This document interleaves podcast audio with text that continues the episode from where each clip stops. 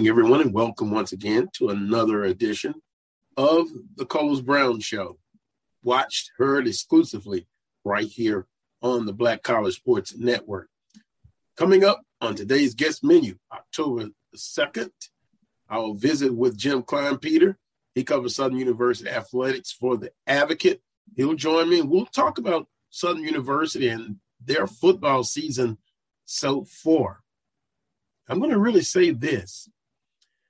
The Jaguars is a very talented, talented football team. But I think they've been consistently inconsistent so far. I'll get more into what I mean by that. But Jim Kleinpeter, he joins me here in hour number one. Then we're going to switch gears and talk to Southern University head men's basketball coach, Coach Sean Woods. We'll talk about the SWAC, of course, and the Pac 12 agreement. Also, Southern University's non conference schedule. It's tough. But if you look at most of the schedules from the institutions that have put out their non conference schedule, they're on the road and they're guaranteed games. I'll talk with Coach Woods about that. It's not about what I think. You know what I've told you about the excessive amount of games. But anyway, we'll talk with Coach Woods from Southern University, head men's basketball coach. Then in hour number two, I'll be joined by both Brandon B.J. Jones of Inside uh, HBCU football, and Charles Edmond of the Alcorn State Radio Network. And then last but not least, the last guest of today's show will be Rod Walker of the New Orleans Advocate. I'll visit with him and, and get an update on the New Orleans Saints. And isn't it ironic that the New Orleans Saints ranked 31st in passing offense and I have a theory, and I know theory is just that until proven. But I think Coach Payton, Mr. Excitement, Mr. Offensive Genius, I think he's just toned down the offense. Let Jameis Winston just throw the football. You've got a quarterback that can throw the deep ball, the middle range passes. But that's just me. You may disagree. But 31st in passing in the NFL after three weeks, that's an abomination. But that's the guest menu coming up here on uh, today's Carlos Brown Show. Again, exclusively right here on the Black College Sports Network. Let's jump right into uh, Southern University football. Last week, they played a Sunday game and they defeated Mississippi Valley State 38 to 25. Now I can tell you how I feel about the ball game, and that's what I'm going to do. Glad to get the win. 13 point win, but I thought Southern once again did not play a complete ball game. Now I understand they had injuries, particularly on the defense and offensively. I thought they played well. Make no mistake about it. But defensively, you still had missed tackles, gap integrity. They they were in positions a lot of times, out of positions, didn't make uh, the tackles. And did you see that Mississippi Valley State offense in those RPOs plays? They were gashing Southern University, and that has to be cleared up. Um, and I always talk to my close associates, and to get a feel of what they're feeling about this football game. I've had some of them say it they're disappointed, frustration, frustrated. Those are some of the words. This team has so much potential. And, and again, games are not one on potential, but it's on the field. You can't just look at the predictions and in the paper and, and think that that's good enough to get a victory. You got to get out on the field and earn it. But anyway, one of my closest soldiers basically said it looks like Coach Odums is still running the defense. And I know they've gone to a schematically 4-2-5 from a 3-3-4, but they, you know, they use kind of multiple defenses, but their base defense is a 4-2-5. In a nutshell, Southern defensively has to get more consistent. This team has been consistently inconsistent. Let's go back a little bit. Against Miles College, kudos to Miles. They came in, they were prepared, well coached. They put up over 400 yards of, of total offense, and they were balanced. Over two, 220 something yards on the ground, 210 something passing the football. Then the next week, Southern University plays McNeese State. They hold McNeese State to 263 yards. A better opponent. They did much better. And then last week, against Mississippi Valley State, and we kind of look at some of the numbers. Um, net yards rushing, they gave up 151 yards. They gave up 199 yards passing. So they gave up 350 yards total offensive Mississippi Valley State on 66 plays.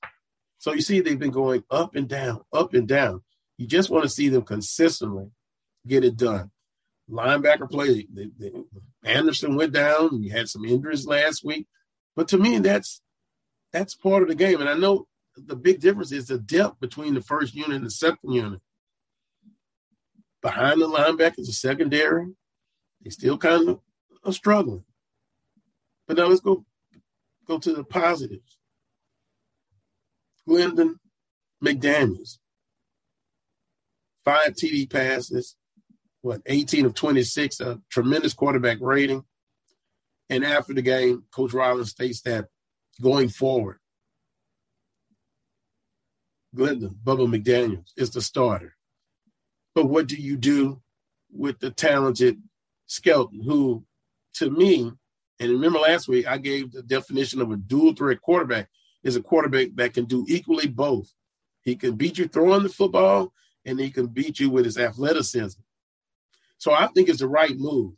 And I'll tell you this if we go back to the spring, before uh, McDaniels had that injury to his non throwing hand, the depth chart that I got for the spring, he was number one. So is it Coach Rollins uh, feeling more comfortable with Ladarius Skelton? And maybe I'm just grasping at the uh, straws here. The offensive coordinator, Grossi, it seems like he likes McDaniels. But as a staff, they have to make a decision. And they're going forward with uh, McDaniels starting at quarterback. I think you will see with Darius Skelton and, and, and I've said it all along, and others have said it. If you look at how the New Orleans Saints, they have a design package for Taysom Hill, and he's a hybrid. He he's a, a running back, fullback, quarterback, tight end. Can you see a role simply for Darius Skelton? Because Coach Ron said he's too athletically gifted not to be on the field. So you're to see maybe both at, of them at, at the same time. It's like Kobe Dillon, highly uh, talented quarterback who went to Coach Ron and said, look, I, I, I just need to get on the field. I'm willing to move to another position. And he moved to running back. And by the way, I thought he did outstanding. You can argue he was co-offensive player of the game with Glenn McDaniels. But he rushed for over 100 yards. He's strong, six foot, about 190, 195, and has speed. So are you frustrated because you have high expectations for Southern University? Again, I'm glad they got the win last week. 30 to 25 Mississippi Valley State. But you know, going forward, you're going to play tougher teams. Now, they're off this Saturday, and then they play at Texas Southern. So you, want to see them get in, improve in the areas of deficiencies ASAP. It's almost to me like if you're a teacher and you have a student and potentially you know they're a student, but they're just not getting it. And for whatever reason. And that's how kind of I look at this Southern University football team. And if you look at teams throughout the conference, everybody has their strengths. I understand that. And the deficiencies. Some some teams have quarterback problems. Some teams have offensive problems. Some teams have defensive problems. But I think the teams that are able to make the adjustments, push through injuries, because that's part of the part of the game. Make those adjustments. There's still a lot of football to be played. But Southern University has to continue to get it uh, improved. And you basically win the week. You win next week, you win that week, then you win the next week. And the competition gets gets tougher. And against the better teams, you're gonna have to have a great game plan, but you're also gonna have to be you're gonna have to be able to make adjustments. And sometimes you can't just wait to halftime to make adjustments. You can have the greatest game plan, but what happens if some adversity hit? Can you adjust quickly? So yeah, frustration, disappointment is what I'm hearing. And at the end of the day,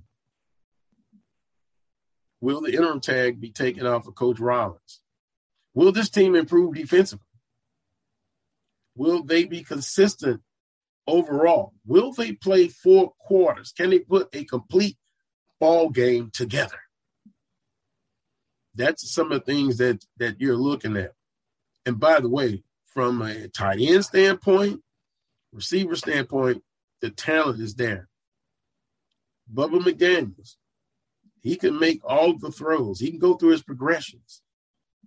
So let's see going forward how it's going to play out for this Southern University uh, football team. Southern University gets their first conference win of, of the year, 38 to 25 over Mississippi Valley State. But defensively, they struggled in that ball game, in my humble opinion. Going to take a timeout. The first one of today's show. When I come back, I'm scheduled to visit with Jim Kleinpeter. He covers Southern University athletics uh, for the Advocate. Still have some more numbers to, to give to you, the, the important numbers as far as Southern University and Mississippi Valley State. Also, we'll take a look inside the conference today. The game schedule, the game of the week, in my opinion, is FAMU hosting Alabama State. Alabama A&M is on the road against Grambling State University, and boy, the uh, fan base in Grambling, Louisiana, they are not happy. And you're hearing all kinds of rumors, stuff behind the scenes about this is the next important couple of weeks for Grambling State uh, University. And then we'll also um, recap last week's ball game. Did you see Arkansas Pine Bluff in Prairie View? Prairie View is off to an outstanding start. All the, the meat of their schedule as far as Southern Alcorn State is coming up. But right now, they're in the driver's seat. And University of Arkansas Pine Bluff, they felt disrespected. They were the Western Division champs. But don't look now. They're zero and two in conference. That's pretty much a nail in the coffin. But we'll, I'll get my guests' uh, opinions and perspective on all of this. Take our first time out. You're watching the Carlos Brown Show on the Black College Sports Network. I shall return. Thank you guys for what you do for HBCU athletics. This is a fantastic avenue for, for, for all of us. This is our ESPN. So we, we, we, we love what you guys do. Brian, AD, Roy, all you guys at BCSN. We really appreciate what it is that you got, you guys do for us.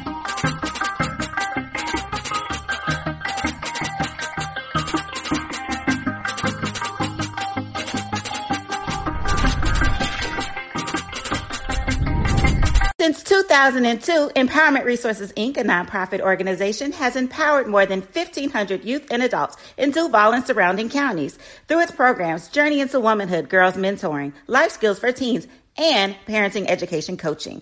To get involved with programs, volunteer, or donate, visit www.empowermentresourcesinc.org. Follow us on social media, facebook.com forward slash empowerment.resources and instagram.com forward slash empowerment JAX.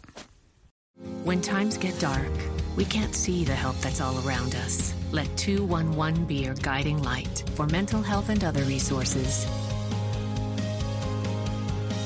call 211 or visit 211.org. Support the Black College Sports Network so we can continue to provide you coverage. Go to myjbn.com slash support and be a part of the Black College Sports Network. Have you had your Earthblend coffee today? At Earthblend Coffee, we take pride in offering you the very best of beans across the world, blended and roasted to perfection giving you superior quality and satisfying and flavorful taste. Experience the world in one cup with Earthblend Coffee.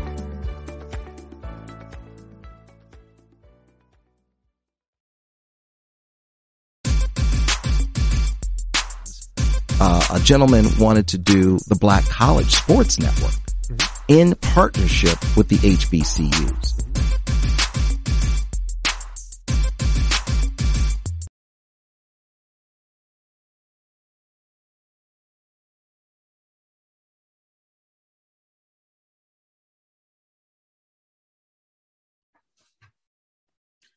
Welcome back to this week's edition of the Carlos Brown Show here on the Black College Sports Network. Uh, waiting the arrival of Jim Kleinpeter, but uh, in a backup role. And look, a backup role is not bad. That's an important position. Is AD Drew here on the Black College Sports Network? Uh, AD, good morning to you. How you been? I'm fine, and uh, I guess Southern has seen how important a backup quarterback is uh, last week. So, uh, and a lot of our HBCU teams are seeing how important a backup quarterback is in a two quarterback system. So, I will gladly be the backup quarterback today, my brother. Well, and, and like I said, it's an important position, and, and when Jim uh, joins joins us, are able to join us, then uh, we'll we'll just uh, bring him on. AD, I, am looking at some of the comments, and, and, and I like to hear from everyone.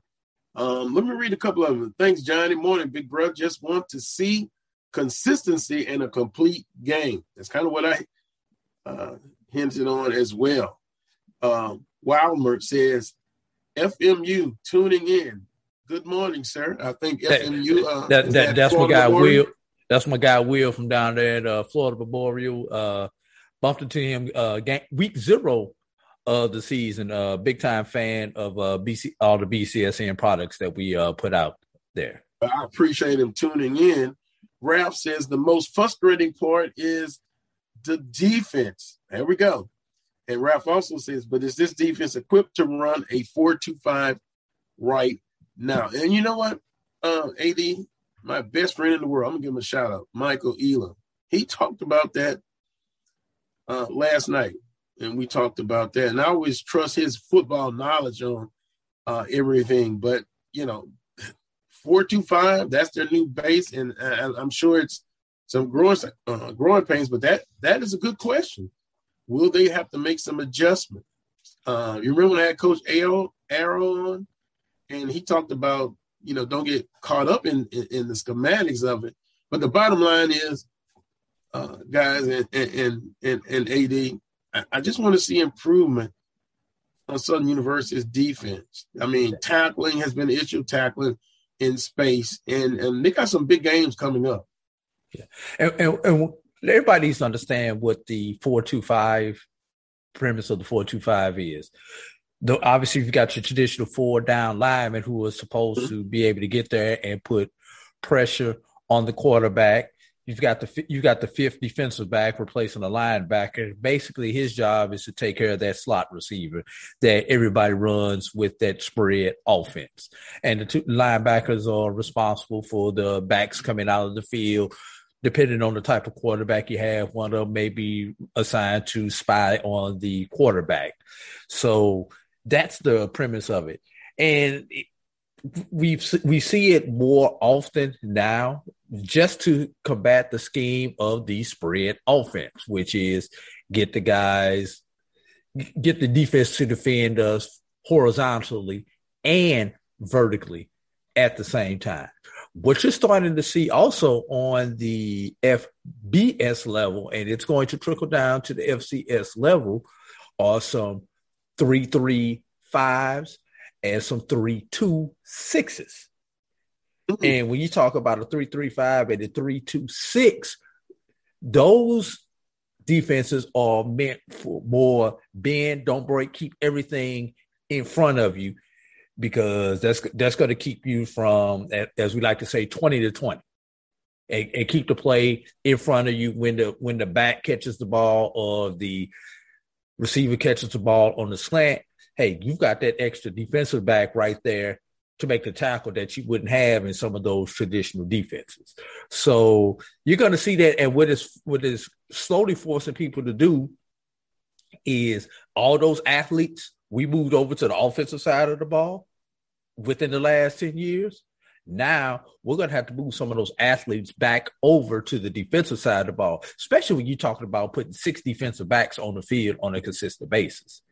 So if you got six defensive backs on the field, how many A level defensive backs are you going to have to have on your on your depth chart now?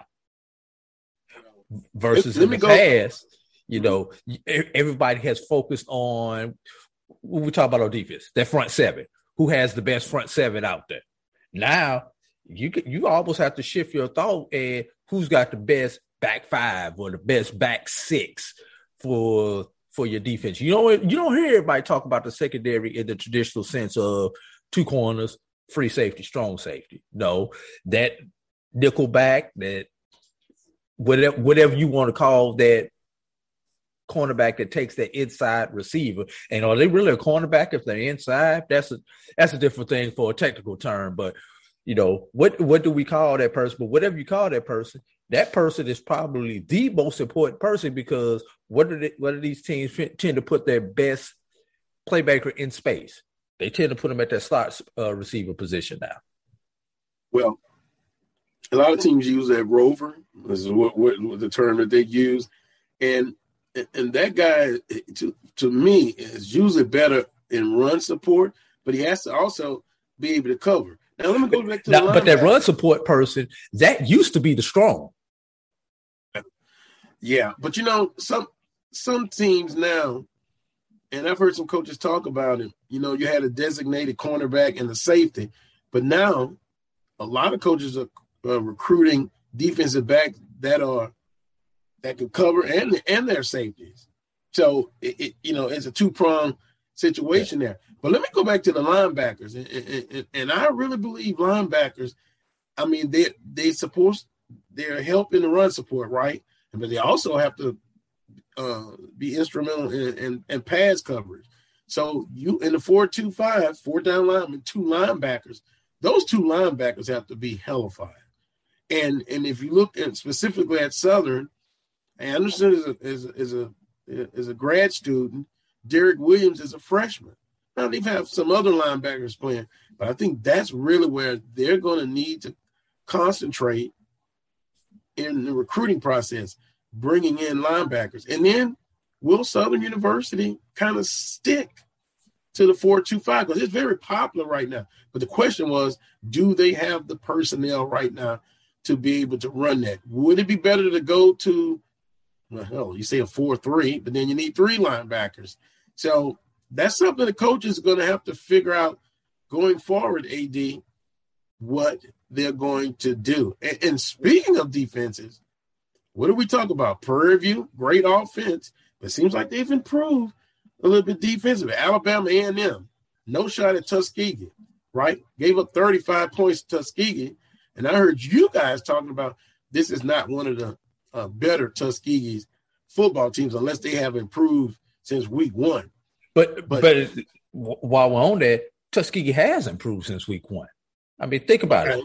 Shut out in week one, seven points in week two, 20, it was either 21 or 23 in week three, 35 in, in week four. So offensively, they are see, starting to get it together.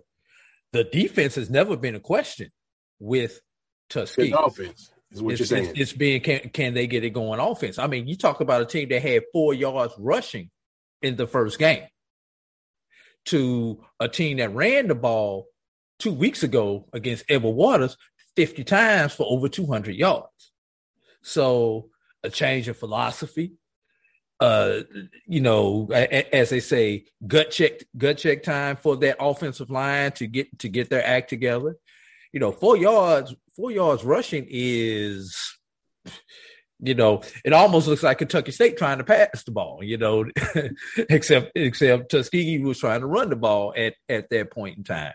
So yeah, and I was on the Tuskegee radio broadcast for that game and one thing I I pointed out during that broadcast is when Tuskegee was down 17 nothing in the first quarter, I told about I was like, Golden Tiger fans, do not panic. Alabama A&M has a propensity for letting these games stay close and letting a team that should not be in the game back in the game. And that's exactly what happened with Tuskegee being down at one point in time. I believe the score was 31 28 in the mid third quarter. So Tuskegee had a chance. Alabama A&M, you know they're going to get off to that fast start. But Alabama A&M has had such a tough time closing over since 2019. If you look at their seven wins in 2019, Five of those seven wins in 2019 were about one score or less. And when I say one score or less, I'm saying eight points, a touchdown, and a two point conversion in order game. So, and it did not matter whether this was quote unquote better competition or lesser lesser competition. Uh, of the of the five victories, excuse me, the four victories on the field in the spring, three of them were by one possession or less. And this victory against Tuskegee was the first one that they got outside of that eight points or less, barely getting outside of that with the 10 points. Uh, what, what we're going to do right here, Carlos, we're going we're to uh, transition. We're going to let Jim in. Jim is waiting for us, and you and I will hopefully have an opportunity to pick up on this conversation a little bit later. Well, well, well, well let me say this. So, to me, quick, I'll be quick.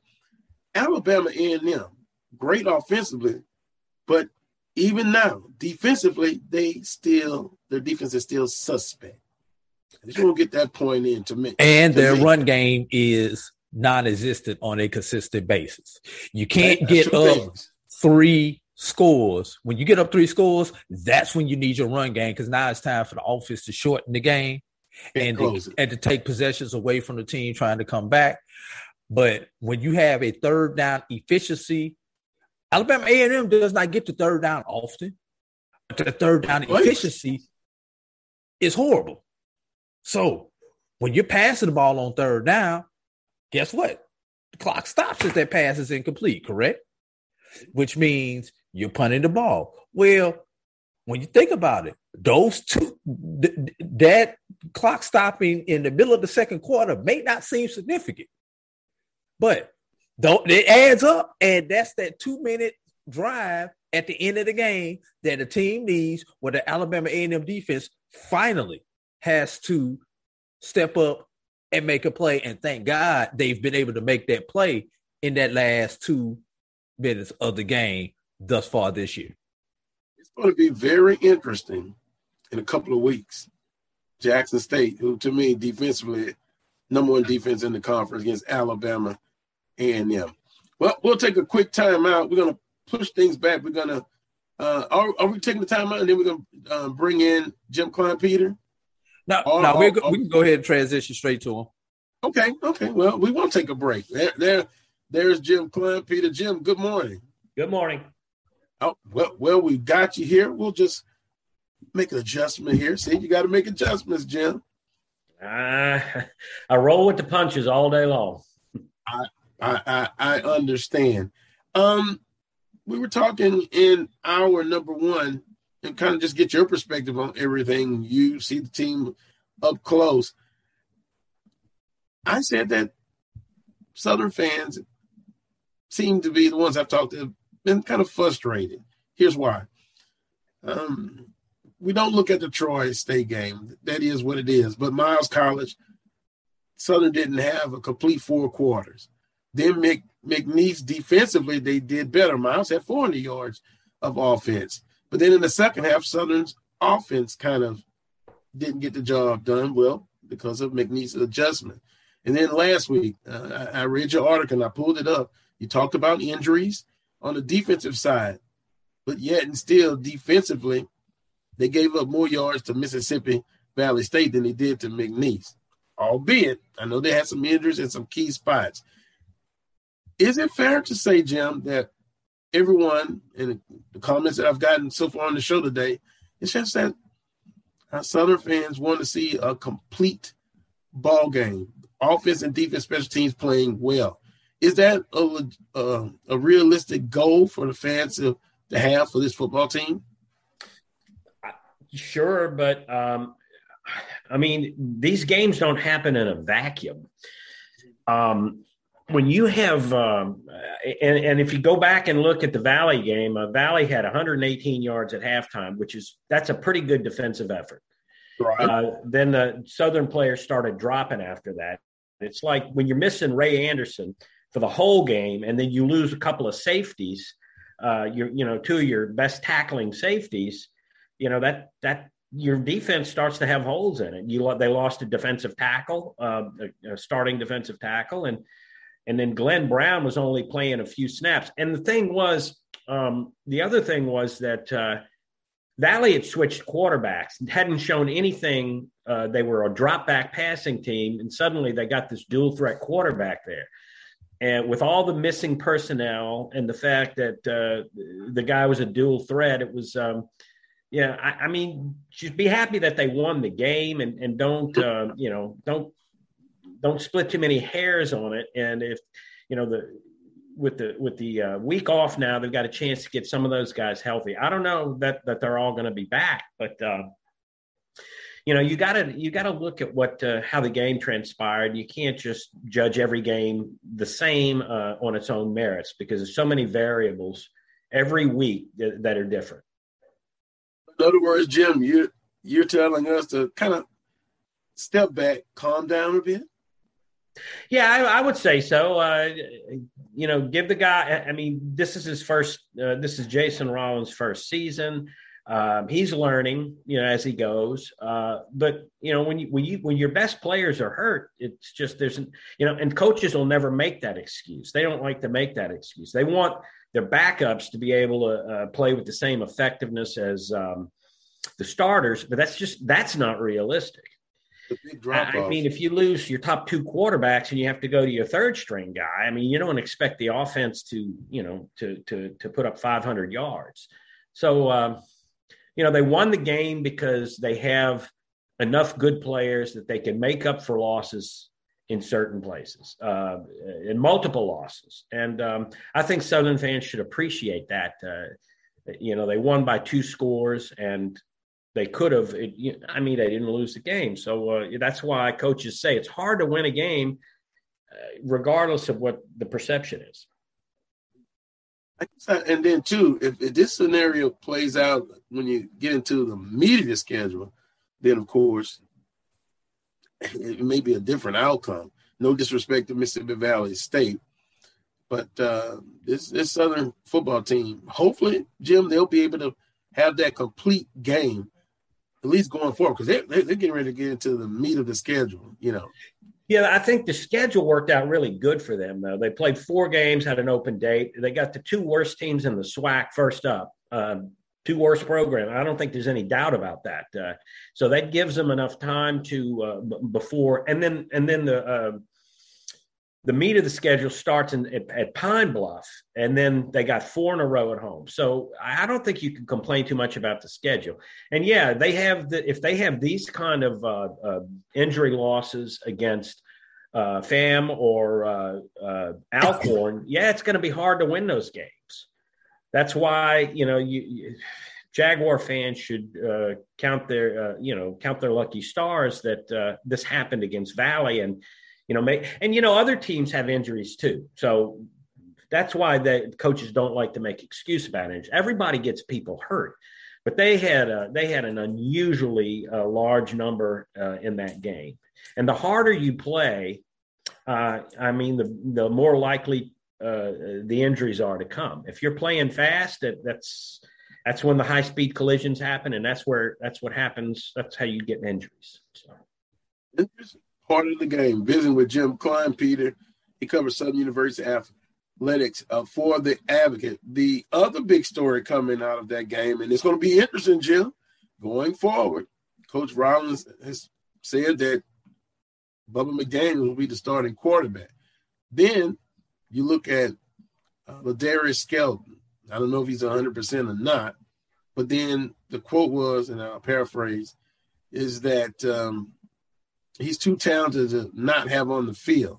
So, do we look at a Taysom Hill type of package uh, for for Ladarius Skelton? And I'm still he'll still have some snaps at quarterback, but will we see him it, it, playing multiple positions?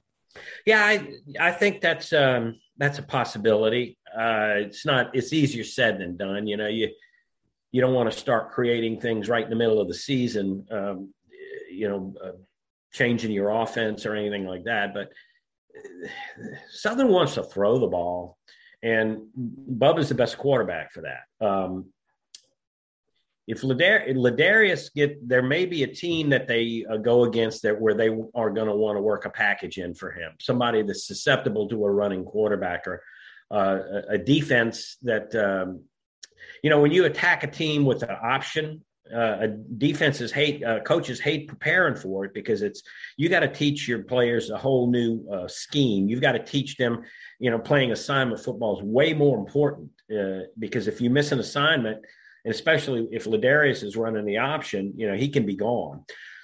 So that's a weapon that they and and, and a lot of times they uh, just show it. You know, they may never use it, but it's just there, and teams are going to have to prepare for both quarterbacks.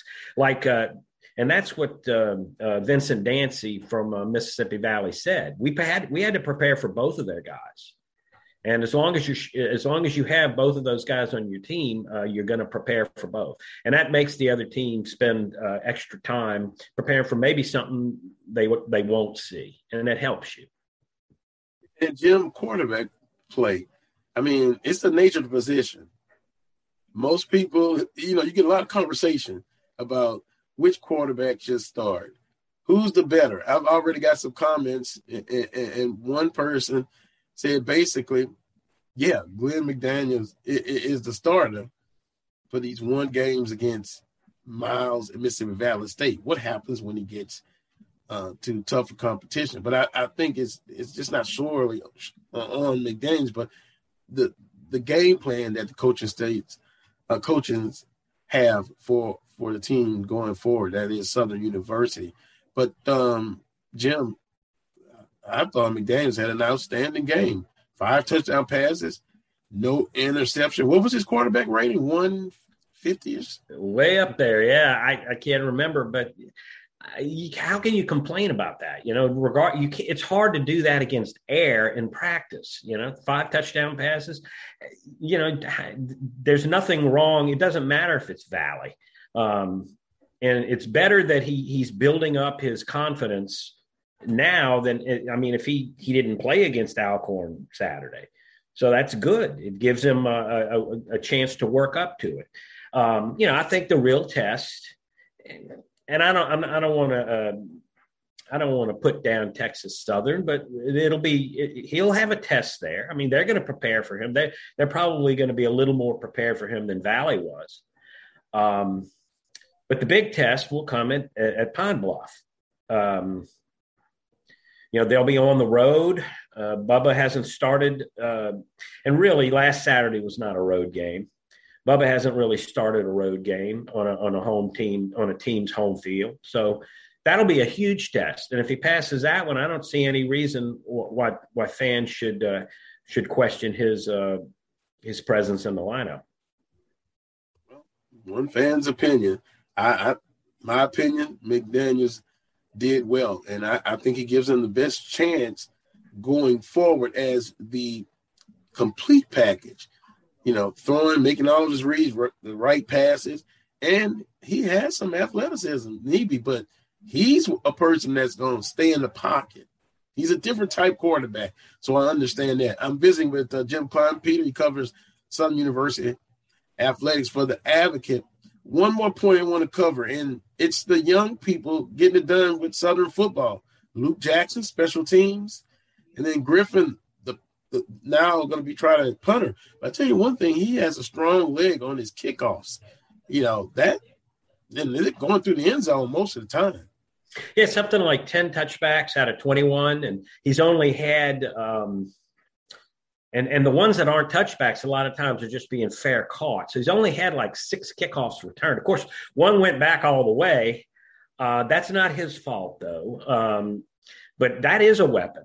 Uh, a lot of teams don't have a guy that can put the ball in the end zone um, with that much consistency and uh, forcing teams to start on their 25. So, yeah, that, that's a, he's been a real find. He was a real good get. Uh, and I think that was uh, Dawson Odums got him uh, one of the last things he did before he left. So, uh, the, the special teams is it's going to take some work. Now he he is going to be their punter now. That's going to be an interesting uh, uh, for the next couple of weeks at least.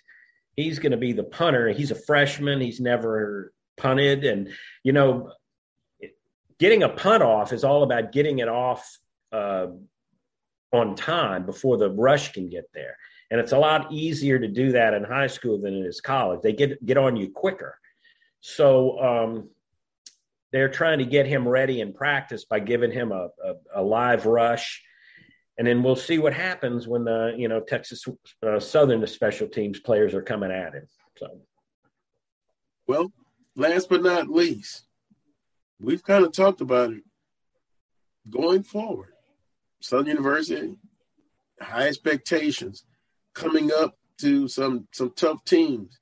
Texas Southern, you've got Arkansas Pine Bluff, Prairie View, and them, and then that that tough back end. Jim, where you see this team? I, do they have the possibility to still achieve their goals? Yeah, I, I think so. It's this is one of the more experienced teams in the SWAC. Um, they've got depth at every position. Um, they've got multiple uh, skill position guys. They, they they they've got lots of weapons. They don't have to you know, they got a lot of wide receivers. Looks like they got a lot of running backs when the running back room gets healthy. Um, so I, I, don't, and they got a good offensive line. Their offensive and defensive lines are the anchor of most. Uh, those are the two positions that you want to anchor a good team. You know, if you're really strong, that's where you're strong, and they definitely are strong there. And they've thus far avoided a, lot of injuries. Uh, Cameron Peterson had an ankle injury, uh, uh, but um, if he's back, then uh, they should continue through the season being strong at the two most important positions. Well, we will continue to follow the Southern Jaguars football team. High expectation. Fans are frustrated. Jim says just step back a bit. The benchmarks and the goals are still in place. But you know what, Jim? I love Southern fans apathy does not set in for them. They expect championships every year, and, and you know what? I don't blame them. Well, you know what? If Southern goes through this thing and wins the SWAC, nobody's going to remember um, a bad performance in the second half against McNeese or a bad performance in the second half against Valley. Okay, so they're going to forget all that. I mean, think about all the national championship seasons. Can you remember the bad times? No, you remember, they won the title. So you know, just uh, yeah, let it let the season unfold, and um, I think Southern will be right there. You know, throughout the season, they'll be a player throughout the season. That note, Jim, appreciate your perspective on things. Uh, I look forward to talking with you again real soon. I know we'll talk real soon. But uh, enjoy the rest. Enjoy the rest of your weekend and and uh, the off schedule for Southern University. Okay, thank you. All right. That was Jim Klein, PD cover Southern University Athletics for the Advocate. Gonna take a quick time out. When I come back, let's see if I can talk with Coach Sean Woods. Uh, a little bit behind here, but um, if we can, we'll we'll visit with Coach Sean Woods next, head men's basketball coach at Southern University. You're watching the Carlos Brown Show on the Black College Sports Network. For 200 years, Montgomery, Alabama has been making history by people who had the courage to stand up for change.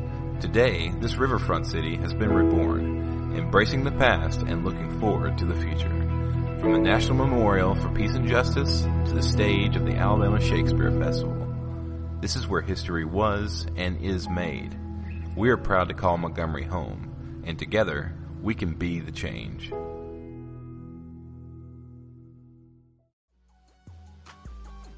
This is the Dean of the College of HBCU Sports, Kenyatta Cavill of Dr. Cavill's Inside the HBCU Sports Lab with Mike Washington and Charles Bishop.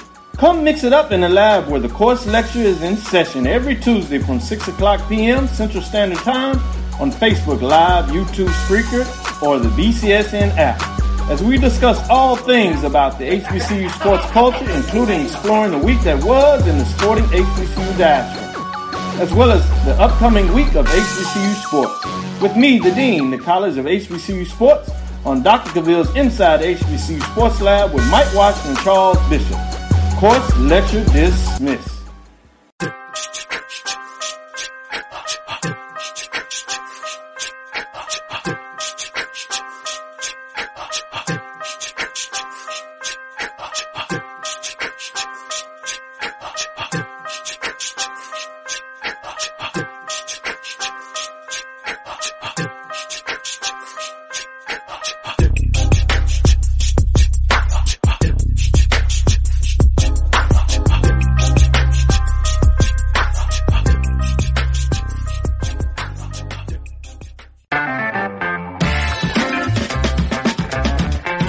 Could be ran here.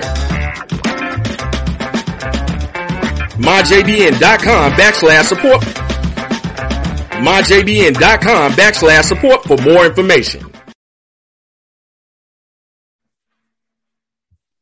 Welcome back to this week's edition of the Carlos Brown Show, right here on the Black College Sports uh, Network. Well, we're trying to get in touch with uh, Coach Sean Woods. Maybe he's busy with practice because officially both the men's and women's basketball teams started uh, practice uh, this past Monday. But let me give you a few more numbers on uh, Southern University 38 to 25 victory over Mississippi Valley State. Um, the official stats that I have in front of me, uh, we'll just say Bubba McDaniel, uh, 16 of 26 for 234 yards, five TDs, no interceptions. Uh, Kobe Dillon, 12 attempts for 100 yards. Uh, this is from the individual standpoint and leading the way. And I, am not sure about this stat. I think Ethan Jamar Washington, I thought was seven receptions for 90 yards. Ethan Howard four for 57, but you get you get the, the bulk of it. Uh, Southern University was able to get things done offensively, uh, leading the way defensive tackles uh, Cameron Peterson, who you said Jim Kleinpeter, who went down with with an injury, uh, six tackles. Tamara Smith with five. Um, let me do this because uh, I, I, really appreciate we've got more comments that have uh, come in. Gerald said we are frustrated also now looking for improvement. Now we're in the meat of our schedule. Jack says Bubba McDaniel has beaten Miles and Mississippi Valley State not McNeese State or Troy. No, that was Skelton that got the start in, in, in those two ball games, albeit McDaniels came in um, in the McNeese State game. But if we if you're a pitcher, you pitch the bulk of the innings, you get the loss. That's Skelton. Um, he says the jury is still out on him until he plays a complete game against a top level SWAC opponent. Well, that's coming that's coming, Jack. But just my opinion, my humble opinion, I think defensive, it's tougher to scheme against McDaniel, You can make all of the throws, and with an offensive line that's done well with protection. I think it's just easier to scheme against Skelton. Terrific athlete, but he's limited offensively in throwing the football. Now we're gonna visit with Charles Edmond, who is, I think, the ambassador for Skelton. And I'm just I'm just gonna lose it if he comes on and says one more time, well, I think he gives you the best chance to win. No, I disagree with that. and I'm, I'm, I'm gonna warn him now. If he comes on talking about that, I'm gonna blow my stack. Okay, I I I, I digress. And I think Charles heard those comments. Um, Ralph says the 4-2-5 defense in a Ronald style defense, Old McNeese has two strong safeties who are hybrids. Guys who are lightweight linebackers that can cover.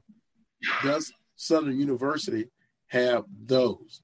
But I think, again, that's for the staff to figure it out from the personnel standpoint. 425. Appreciate keep the comments uh, coming in. I got 1053. And uh, well, since he's there, let, let, let, let's put him on. He's going to join Brandon BJ Jones, and, and I've got AD Drew uh, joining me also as well. Good morning, Charles. Unmute that mic. Oh, he, he he's he's still in skeleton mode. Well, we'll we'll we'll, come back to you. Your, your, your mic. I got you. Can you can you hear me now? Yes, I can hear you, and I know you heard what I said. I, I did can, hear what you said. You cannot defend Skelton anymore based on, and Jim Peter made a good point. No matter who you're playing, five TDs, no interceptions, command of the offense. Do you agree or disagree? It's easier, in my opinion, to scheme for Skelton. No, I'm going to disagree with that. I'm going to push back on that. When you have a there you go. We're, we're going to fight I, the next time I see you.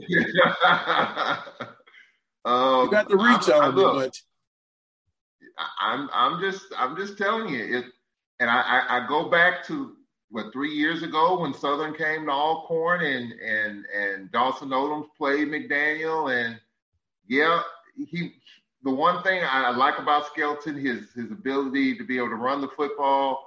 You got to count for him. And yes, he makes some mistakes. Yes, he makes some bad throws. Yes, he makes some bad decisions.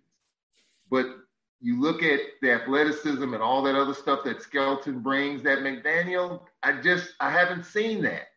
So my my point is that with McDaniel and I'll, I'll get a good look at him. Um, you know, we we play them in a few weeks. I think McDaniel's a sitting duck back there. I think if the Braves bring pressure and bring heat, McDaniel is a sitting duck.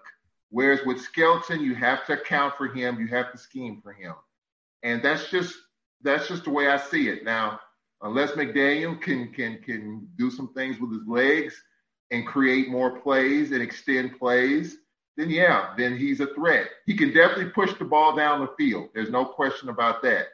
But I think to me, I mean, based on three or four poor decisions that Skelton has made when he's played Alcorn, I think Skelton worries me more so than McDaniel.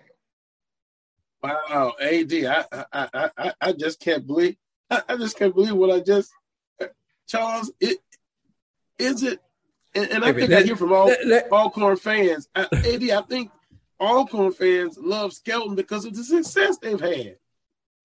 Yeah, yeah. I know, mean, and I almost think about accusing Charles of that. No, no. Charles, no. Charles is trying to put Alcorn in the best position to win by giving uh, Skelton all those accolades. Go, go please, let, me, let me see if I caught all that uh, correct. Yes, Skelton's going to make some mistakes. Yes, Skelton's going to make some make some bad throws. You know, yes, Skelton is, is, a good runner, but it, but it's not the be, not the best passer of the two. What doggone, Charles? That sounds like you're putting you you're putting Alcorn in the best position to win. Put the worst of the better of the, of the two quarterbacks on the field so that the Braves can win. That's what it just sounded like you just said to me. No, no, I, have seen enough of Skelton and I've seen some of McDaniel. And when I took what Three years ago, Skelton started. He struggled. He brought McDaniels in. He struggled, and then and then Skelton came back in the game, and a couple of drives he let him right down the field. And so when you look at it, if he had played uh, Skelton a couple more series, we might have lost that game because of what Skelton did. But I understand why you want to go with you want to go with the hot hand, and at the time McDaniel did have a hot hand, but the Braves got to him. So the one thing I'm saying is that you can't have it all. So you, would you rather have a dual threat in which a guy you have to count for in the backfield, like a running quarterback like Skelton, or you want to sit and duck back there like like McDaniel, because the Braves are going to bring pressure. Teams are going to bring pressure on McDaniel. Now, can the offensive line hold up? Is the question. And I think the Braves just have a very positive matchup with Southern when it comes to the trenches. So I, am still I'm sticking with my guns until I see otherwise. Until the numbers dictate to me otherwise, I still feel like, in just my opinion from Lorman, Mississippi, that I think Ladarius Skelton still gives Southern the best opportunity. In my opinion, I have not changed my opinion. And until I see otherwise, I'm going to stick by my opinion on that.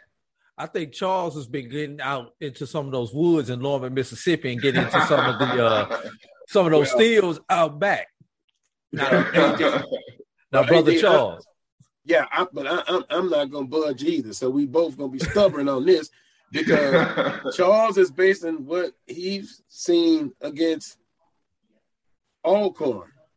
I've seen Skelton in certain situations. And let me just say this gifted, gifted athletically.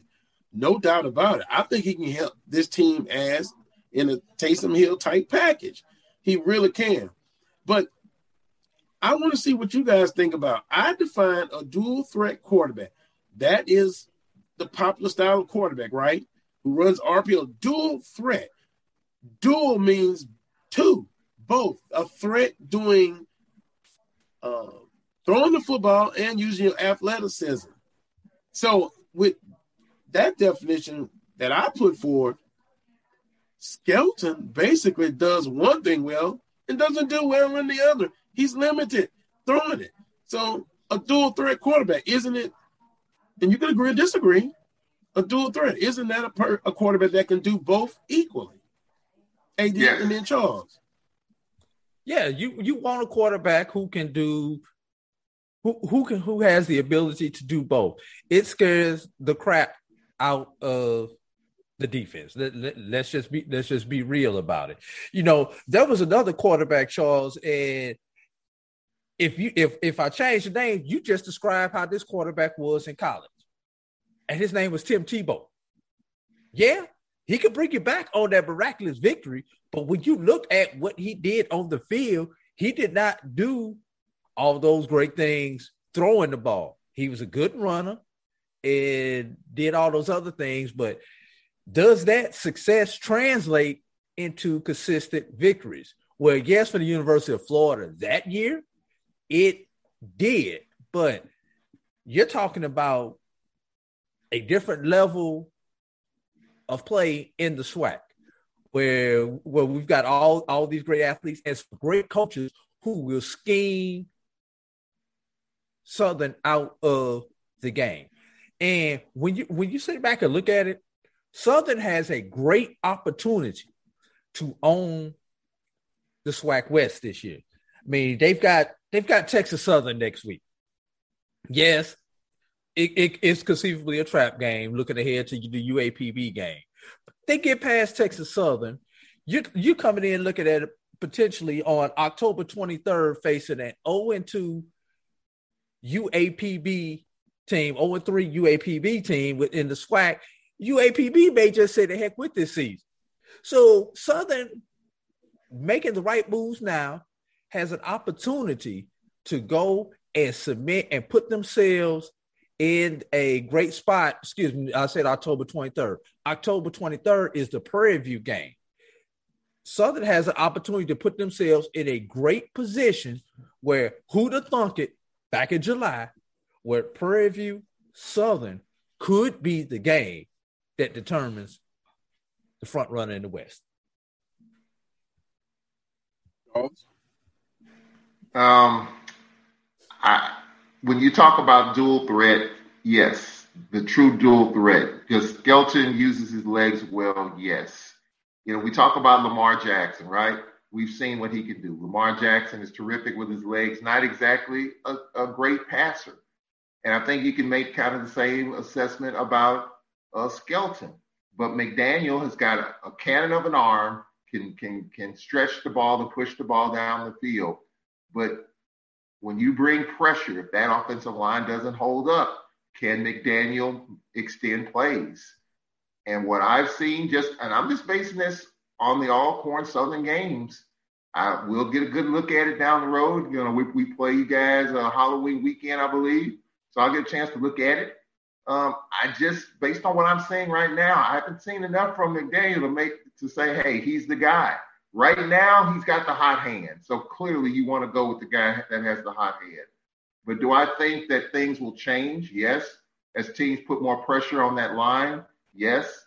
And I think at some point, you're going to go back to Skelton, maybe for a few plays to try to get some energy in that offense if it gets stale. I just, I just haven't seen enough to come off the Skelton clip as of right now. I, will make yeah, this I will say Southern schedule. I will say Southern schedule is favorable. I will say Southern schedule is favorable. You got Texas Southern coming up. You got Alcorn coming up at home. Yes, that Prairie View Southern game looks to be one of the more attractive games right now because Prairie View's playing lights out. Who would have thought that? You know, I did back in July. Yeah, I mean, I didn't. I, I mean, I, they. I, I said Prairie View was a quarterback away from contending in yeah. in the West, and who would have known somebody ironically, by the name of Pass, would be passing all over the place for the yeah. Prairie View Panthers. Well, you know, and their defense after, is much improved as well. Yeah, now I would say Prairie View's defense has improved, but pull the brakes a little bit. Wait till they get in their meat of the schedule. Boy, we get excited after a great performance. I'm looking for consistency. I defensively, they're going to have to still prove that they will continue to improve. And again, let's wait till they get into the uh the the the the, the meat of the schedule. And um Charles McDaniels is not a statue. He has some athletic ability. He he just likes to do what a traditional quarterback does, and that is stay in the pocket and go through his progressions. And I will say this: you mentioned protection a couple of times right now, and, I, and if I look up the stats, I can do it. I don't think Southern's giving up that many sacks. The O line is a strength. So they have all the ingredients. It's like a hurricane. They've got all the moisture. They've got the warm temperatures to be very explosive offensive. But at the end of the day, we'll see. Time time will tell. But I understand it. That's all right. Um, some will say I'm anti-Skelton. No, I'm more pro Southern getting it done. And we know you, Charles, you are pro, pro, pro, pro, pro, pro Skelton. the, the, the, the, jury is out. People are, are watching this and they can tell. Charles is laughing. yeah, I mean, hey, I'm, I'm just basing on what based on what I've seen in the Bayou Classics and the Alcorn Southern games Skelton scares scares me. He scares the heck out of me. We've seen some positive runs. We've seen him extend plays with his feet. Yes, he's made some bad decisions. Yes, but when you have that kind of threat, you have to respect it, and that's Skelton has my respect in terms of the athleticism. And if we can't get to him when we come down there on Halloween weekend, he's going to be a nightmare for us on Halloween weekend, and that's that's not what we want we'll see what happens. I mean, Mc, Mc, McDaniel very well has athleticism as well, but can we make the case that he's not as athletic as Skelton?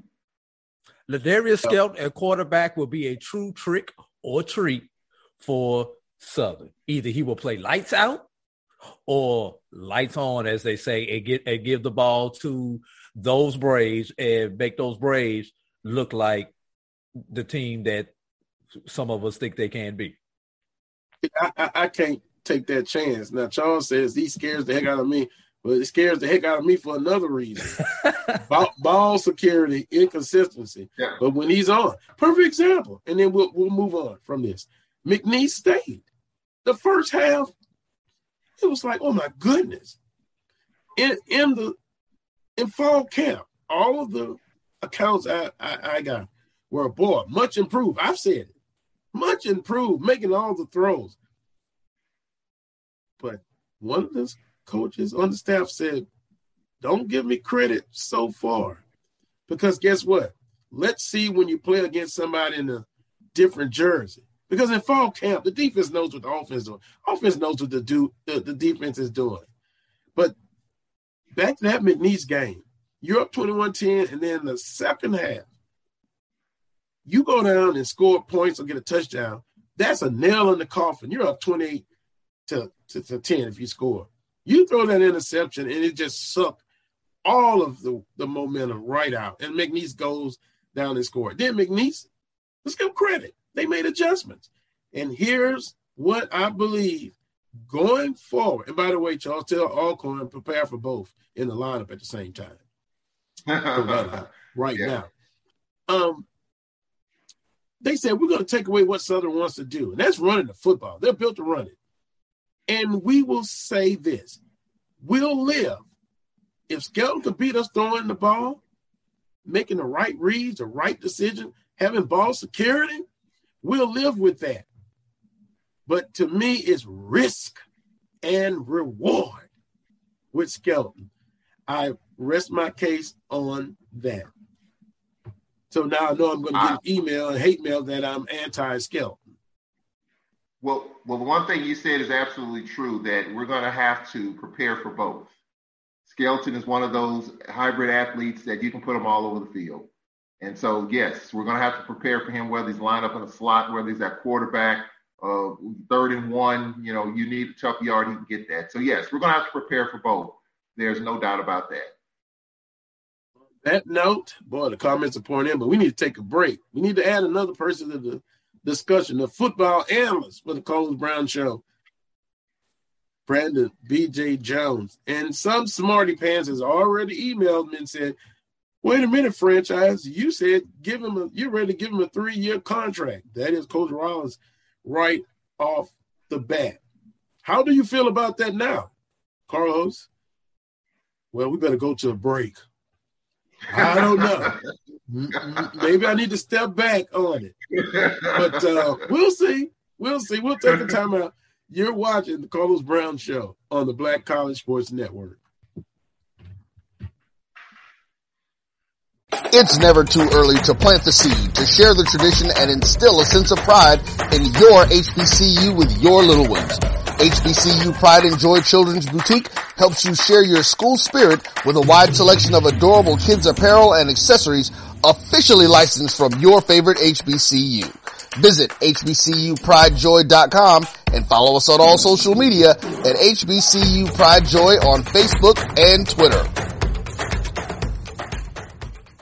This is Ryan Fulford. AD Drew and I are co-hosts of the BCSN Sports Wrap. We talk about all things related to HBCU athletics. From the games, teams, coaches, and fan interest stories, we cover it all. You can find our shows on Facebook at BCSN Sports Wrap, YouTube at MyJBN Online, and everywhere you listen to podcasts like Anchor, Spotify, Google, and Apple Podcasts. You can also find the show on the Jericho Broadcast Network's app.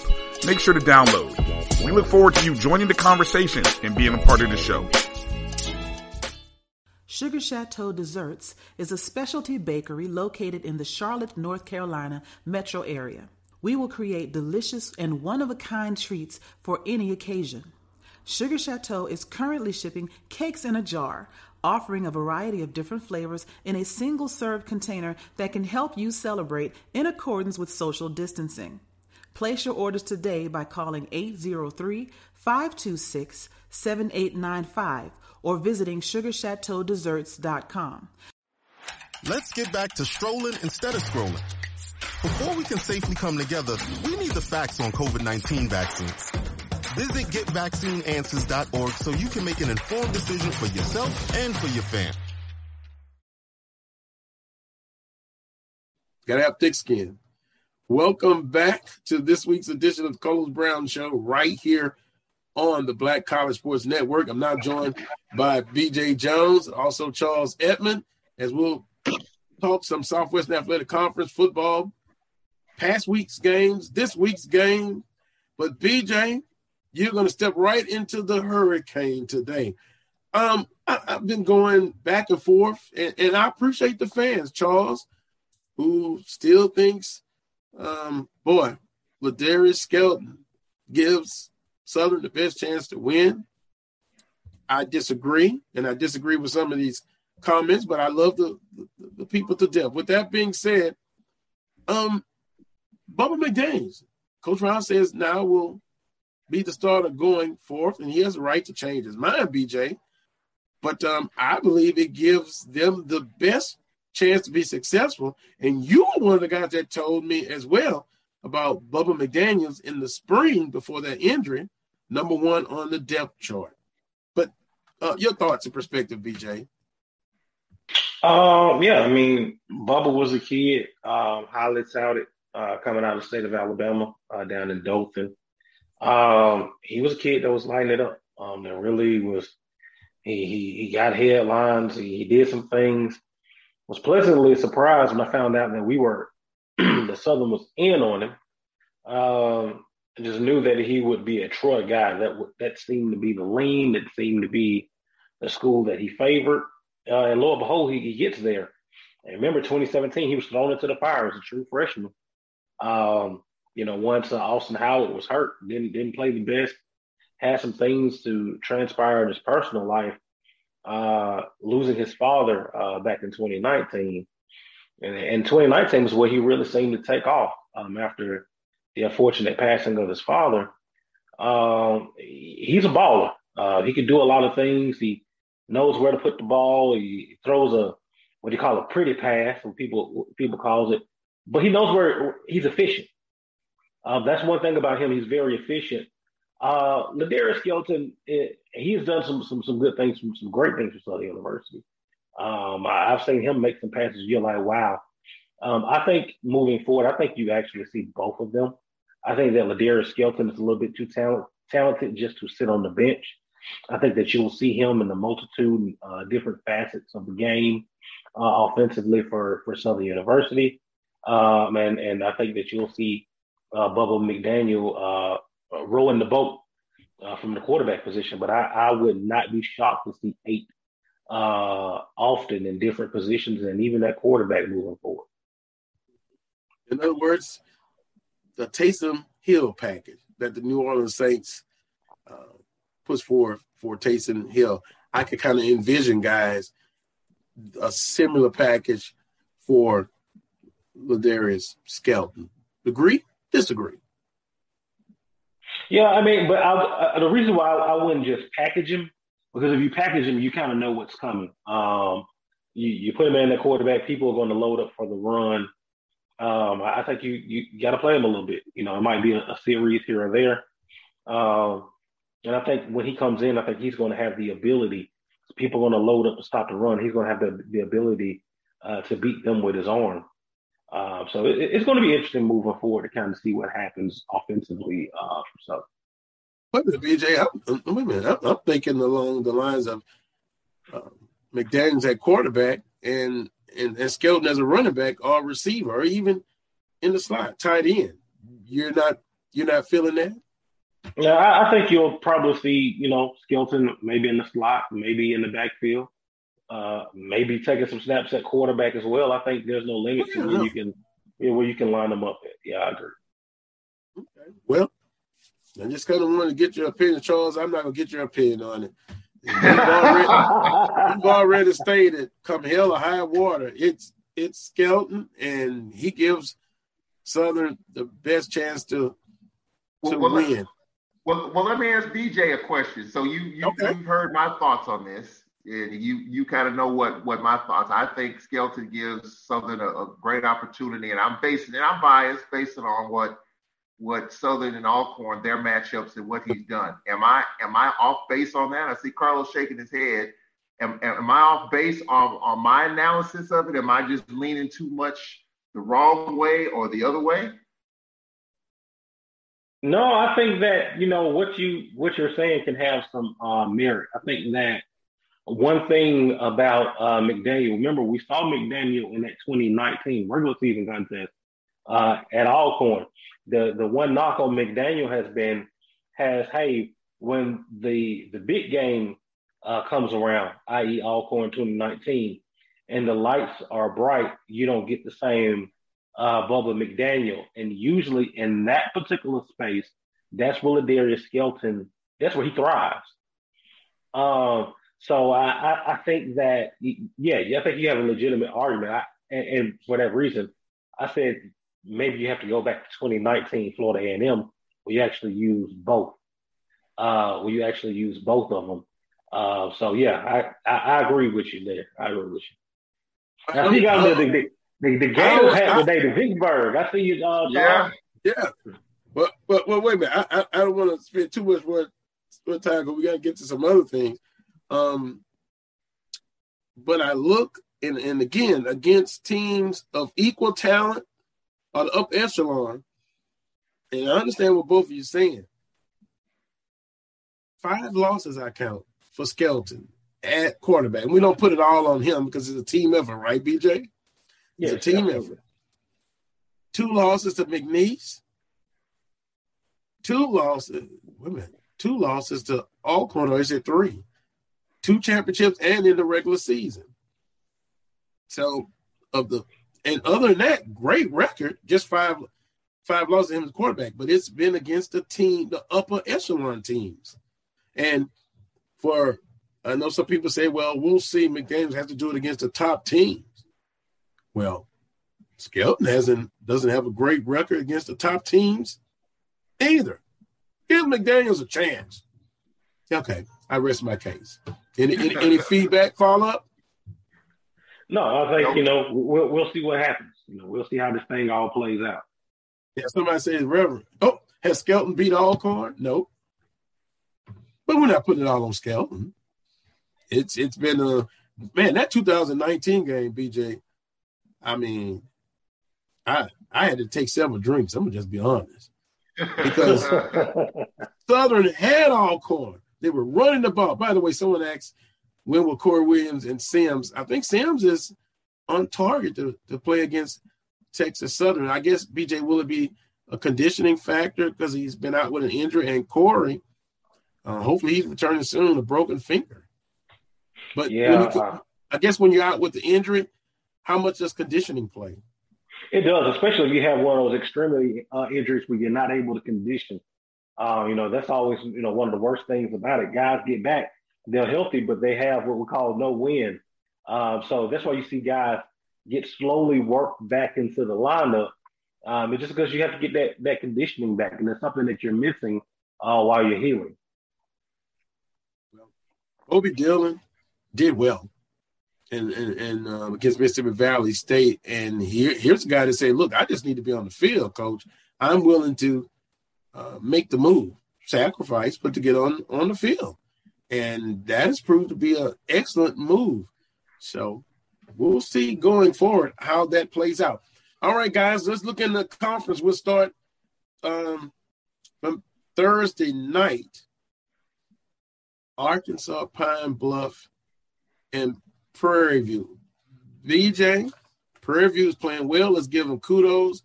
Arkansas, Pine Bluff really was saying we're getting disrespected. You know, we're the Western Division champs in the spring. But lo and behold, what's going on? They're what? They're zero and two in conference play, correct? Yeah, yeah, zero and two in conference play, uh, one and three overall. Um, I would even argue in their one win against Lane, they didn't actually look they didn't look spectacular um, by any stretch in, in, that particular ball game. I think with Arkansas Pine Bluff, you know, we talked about the pieces that they're missing, but e- even the pieces that are back, Skylar Perry is not having the best year throwing the football. Um, you saw him get sat down on Thursday night. Um, he's been very in- inconsistent. Um, defensively, uh, you know, they've they've lost a step. Uh, it, it, it, doesn't look like the same Arkansas Pine Bluff uh, football team that we saw uh, from the spring, and and uh, we, will see what happens. You know, you know, up there moving forward. But now you're in the 0 and 2 hole before you get to the month of October, and you need for a lot of stuff to go right, and nothing can go wrong for you to get back in the hunt. This Prairie View better than advertised we we've always talked about them offensively being a juggernaut. Pass can pass the ball, and defensively, in two, well, we'll just say this season, it seems like they've been improved. Are we ready to say that they maybe are closer to being in the driver's seat, or do we need to just hold on a little bit uh, on that? What I've seen from Prairie View so far has been impressive on the defensive side of the football we know that Dooley's teams can score as many points as they need to score, but you got to get off the field at some point. You got to get stops. And I think Prairie View defensively is just getting a few more stops than what we kind of expected. So this is a, you know, based on what I saw Thursday night, I think you've got to add, you know, UAP, uh, you got to add, sorry, Prairie View into the conversation. And to what BJ said about the the standings and the way things are looking, I look at it this way: there are teams that are mathematically still alive, but realistically they're not. So you look at teams like Bethune Cookman with two losses. Mathematically, yeah, you can move the pieces around to get them where they need to be, but realistically, not the case. Same thing with UAPB. You know, mathematically, you can figure it out to where they can get, you know, they can repeat, but realistically, probably not. So, you know, you can you can put it right there. You know, UAPB is probably not going to get there. So it's now now what Doc Gamble has to do is figure out how to get his team back on track and play respectable and not give up on this thing because it's a long season compared to the spring. But right now, I think Prairie View at this point in time, they're a team that you've got to watch out for. They're a team that you you got to give respect to. We know they can score points if they can get off the field one or two more times. I think that Prairie View will be right there in that conversation when it's all said and done. I know I was off camera, fellas, but I, I I had to come in and comment on something Charles just said. You said Prairie View has to play defense and show, they can't win just outscoring people. Alabama A and M has been doing it for the last two uh, two seasons. So why can't Prairie View do that?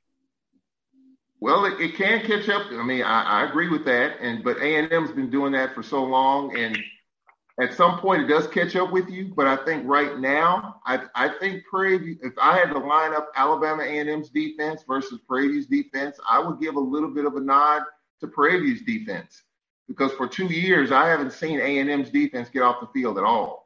You know, they're, they're winning 42 to 41, 48 to 47. And I've said it on this show and other platforms. It's just to me, as great as it looks, it's not sustainable. At some point, you're going to have an off day offensively, or your defense just can't get it done. So I, I, I would give a little bit of a nod to Prairie View's defense right now. I mean, that's going to change week, you know, week to week. A and M's got Grambling today. We'll see what happens there. But I, I, see a little bit of improvement in Prairie View's defense. And I think right now, in my opinion, I think Prairie View's defense is a little bit better than Alabama A&M. Yeah, I have to agree with that right now. I mean, things can change, but I, I put it this way: I do, I do see improvement in in Prairie View and M's defense. But again, I will also make note that they're going against. They've had sets against Grambling State. But they struggled against Jackson State, which, correct me if I'm wrong, they don't play. And they struggled against Alcorn and Southern University. So th- those two games are coming up. They win. They win those games, or even if they split those two games, they they, they have a shot mathematically. Yeah, I think with Prairie View, we talk about Prairie View defensively. I think if you go back and look at the defensive st- statistics, you would be amazed where Prairie View defense actually lines up. If you look at them statistically, uh, they were actually one of the best defenses in the in the conference in 2019. I think defensively, um, I think that they are significantly better than Alabama A&M. Alabama A&M, they got a Jason Dumas up front. Jason Dumas may be uh, the best defensive lineman in, in, the Southwestern Athletic Conference, and he's doing this at 5'11", about 230, 235. Uh, kid's unblockable. Um, they, they got great linebacker play. The secondary is uh, can be hit or hit and miss. Uh, but that front seven for Prairie View, uh, they look great. Uh, I, I, like the way that they're playing. We'll see. I think Prairie View's gonna have a couple football games coming up. Uh, you mentioned Southern. You mentioned you mentioned um, Alcorn. Uh, so they're gonna have some ball games coming up. I think Prairie View right now is sitting pretty. I would agree with that. Uh, visiting with Charles Edmond of the Alcorn State Radio Network and Brandon B.J. Jones of Inside HBCU Football. Saturday, September 25th, Rice over Texas Southern 48 to 34. Uh, Texas Southern and unveiled a uh, freshman quarterback who, once again, when you, you get a good performance, everybody gets excited. And um, Texas Southern scores 34 points. But guess what? Rice is not really good. Not really good. But give kudos to Texas Southern. A&M over Grambling State at the time, 24 to 10. Another win in the State Fair Classic. Alabama A&M over Tuskegee by 10. I, I kind of was shocked by that, but I think BJ said it was going to kind of go that way. Tuskegee was going to score some point. Alabama State over Bethune Cookman 38 to 24. Boy, Bethune Cookman, another team that felt disrespected in the in the preseason polls. No wins in conference play. And then Jackson State over Delta State 24 to 17. Of course, Sunday, September 26th, it was Southern over Mississippi Valley State. Guys, what do you think about this statement? All of the hype before the the season I've said the play hasn't really lived up to the hype so far. And I say that only because every team in the conference has something that they do well, the strong points, but every team in this conference has something to work on. As much as we talk about Jackson State and that tremendous defense, and it is, BJ offensively. You had a stat last week at the time 1.9 yards rushing. Shedeur Sanders, lucky he's athletic, O line needs improvement.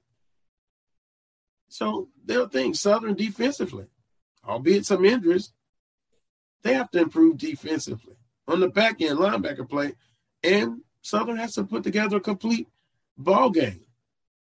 Alcorn, to me now, and I know I know the Alcorn fans will send me uh, email.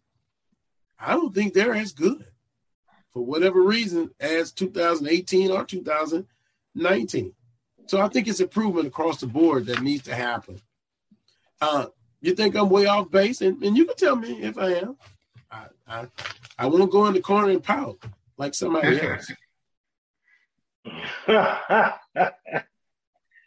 man, I think that um, I think you kind of hit the nail on the head. I think Southern um, d- defensively has not been good.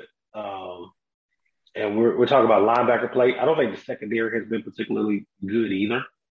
Um, I think Southern Southern got an interception on last week, but you can count on one hand how many uh, contended, uh, you know, passes contended these defensive backs come up with. It seems like when the receivers catch the ball against Southern, they're wide open. Um, so I think that that's something uh, to, to, you know to work on uh, for Southern.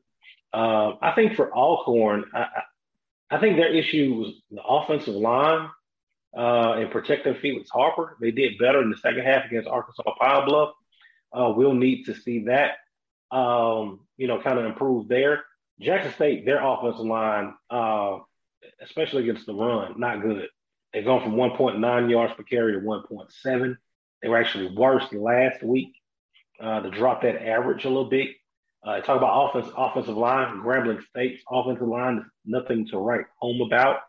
Uh, they can't run it, nor can they protect the passer. Uh, so it's rough. I think everyone has uh, holes in their game um, that, that you'll see that you hope as we get ready for this stretch run going into the month of October uh, that you improve on. Uh, because Southern wasn't the Southern at this point in 2019 that they were at the end of the year. Neither was Alcorn. Uh, you remember Alcorn had just came off that scare against Prairie View A&M, and people were going, "Oh my goodness, they lost, uh, they lost Noah, and now they got this Felix Harper kid." Uh, I always remind people, a season is a living, breathing thing. Teams will evolve, teams will grow, uh, and, and and the teams that we see now won't be the teams that we'll see in, in three, four weeks from now. On that point, a, a good point. I, I'm hoping for improvement across the board. Yep, absolutely. And and and to to Alcorn's point, the one you talk about things we got to work on. We got to work on special teams. You know, we, we we gave up a 65 yard kickoff return against UAPB. We had a punt block for a touchdown, giving up big returns. We got to improve on special teams if if we're going to get anywhere because that's going to get exposed, you know, big time. And when we play Southern, you know, somehow, some way, special teams is going to play a factor. Teams are going to look at that um, you talk about our offensive line. We're without our starting center, uh, Milburn. So we've been without. We've been using our backup center for the last few weeks. So hopefully he'll be ready to go uh, next week against Grambling. But you know, you, you, you talk about Jackson State.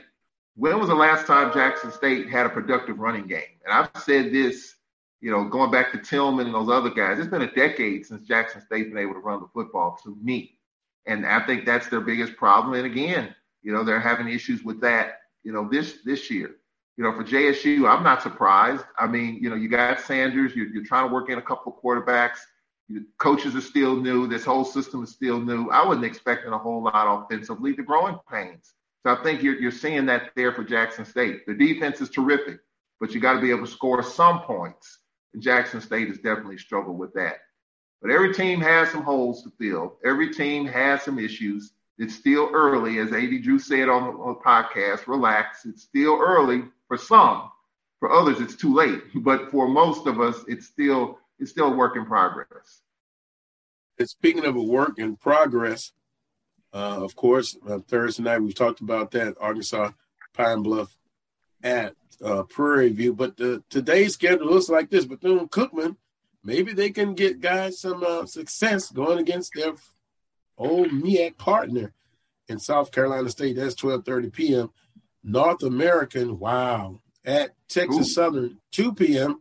on AT&T Sports Net. Can one say that um, Texas Southern will get a win officially in the uh, books? But wow, North American, un- unbelievable. Never heard of them.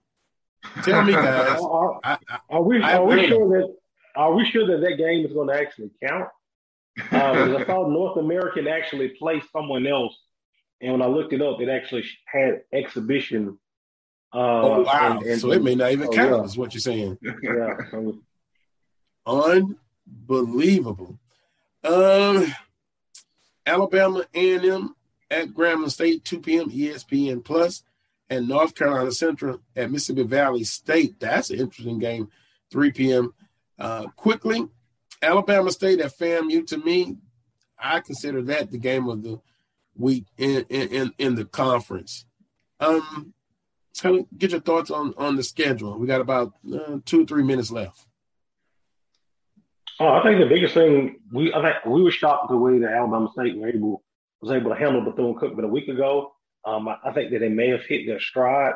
It's going to be very important for Florida A&M to not turn the ball over, uh, limit the mistakes uh, to beat Alabama State. If they don't, they're going to be in a dogfight. And if you're in a dogfight with Alabama State, anything can happen. Uh, for Florida A&M, it's desperation time a little bit. They got one loss. It's a big rivalry. But FAMU and Bama State's a pretty nice little rivalry that no one's talking about. Two schools, four hours away. Uh, I'm, I'm, learning that as we speak about that rivalry. It's a huge game for FAMU. They need that win to stay alive. Two losses probably is not going to get them there. Um, you know, Grambling, they've got a tough challenge. They've got a loss. If they lose another one, you can scratch them off the list as well. So there are going to be some teams playing for their lives today. Speaking of playing for lives, Alabama A&M at, at Grambling State, the phenom freshman scheduled to start for Grambling State. Uh, BJ, as the losses mount, one win on the season, will we be looking at breaking news at Grambling State University? Man, who knows? Um, I've, I've heard Grambling people. I know that they're upset. Uh, I wouldn't bet against it, um, but I know that Fobbs is one of their own. Um, played for Coach Rob. You know, we'll see. I just don't see this season because of where the deficiency are offensively. Grambling's defense can play with anybody, um, and that defense gives them a chance. That offense, and it all starts up front. I know that they're excited about Noah Bodden come in. It's not gonna matter. It's not gonna matter. Um, we'll see. I do think they have the ability to play Alabama A&M close tonight. Um, I, I, do think that you know with that offense, the Alabama A&M defense is exactly what the what the doctor ordered. Um, so we'll see what happens today. Um, I, can I let you know later later on today? Because I think if they lose today, I think we'll start to hear uh, a, a, vocal fan base uh, up in northern Louisiana. So particularly if it's a if it's a a route and, and A&M uh, traditionally starts out fast, if they're out to a quick start and it gets ugly, I think the whispers will start becoming much louder. Well, I got I can share this. I got a text a few weeks ago stating that these this three game stretch started with Prairie View, Alabama A&M, and Alcorn. If Grambling stumbles in those three games, uh, look out. And I think Bodden should have started weeks ago. I've, I've been touting his name for for months now. I think you know he's the number one quarterback in the city of New York. He's been sitting on the bench too long. Give them a shot. Let's see. It's going to be tough because I don't think Grambling can score enough points unless their defense can really stand out, which they can, but they haven't because their offense has struggled. I think it's going to be a lopsided game. I hate to say that being a Grambling night, but you know who who knows? A and M might not have their A game, and Grambling might find some offense. Who knows? But I don't see that happening. We'll definitely see about 5 p.m. or shortly after. We'll see. Maybe a miracle on grass will help happen, not a miracle on ice. But um, yeah, I, I, think Alabama A&M will will will get the victory. Well, guys, I appreciate you joining me on today's show. Uh, it was fun uh, dialoguing with you guys. We'll, we'll do it again next week. Y'all be safe. Continue to be blessed, and uh, we'll talk again next week. All right, All right thank appreciate you, it. All right, that was Charles Edmond of the Alcorn State Radio Network and Brandon B.J. Jones of Inside HBCU Football. We'll take the time out. In the waiting room is Rod Walker. He covers the Saints for the New Orleans Advocate. The last time I talked to him, a lot of um, questions about Winston, Drew Brees, now retired. The Saints are two and one. They entertain the Giants for the first home game at home. Rod Walker will set the mood for the New Orleans Saints. Take a quick time out. You're watching the Carlos Brown Show on the Black College Sports Network. I'll be right back. Um, can I get the now bar, please? One dollar. Have a good one. Got it. Hey, what's going on? Hey. Let me get a now bar. Sure. One dollar. Appreciate you. You got it.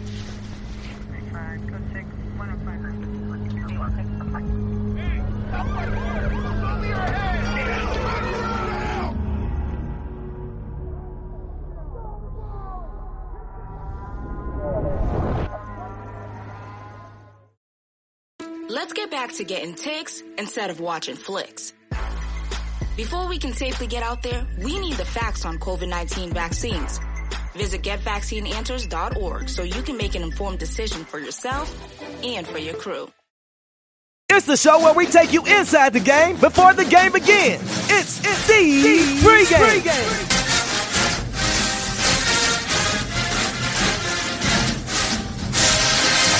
With your host, Charles Bishop and Neely. So get ready because we pregame harder than the other show's party. It's the pregame.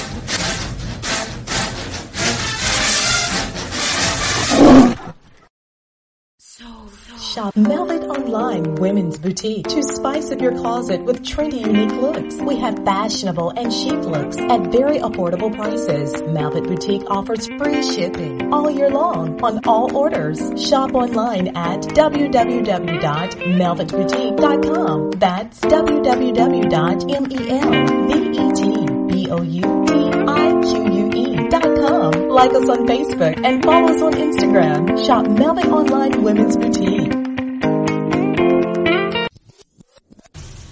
Follow the Black College Sports Network on social media at MyBCSN1, the number one, on Facebook, Instagram, and Twitter at MyBCSN1.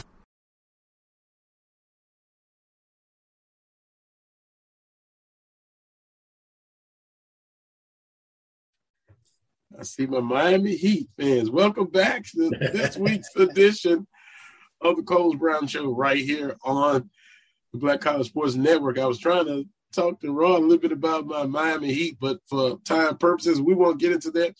Welcome again, Rod, uh, to, to the Carlos Brown Show. Yeah, I appreciate you, man, as always.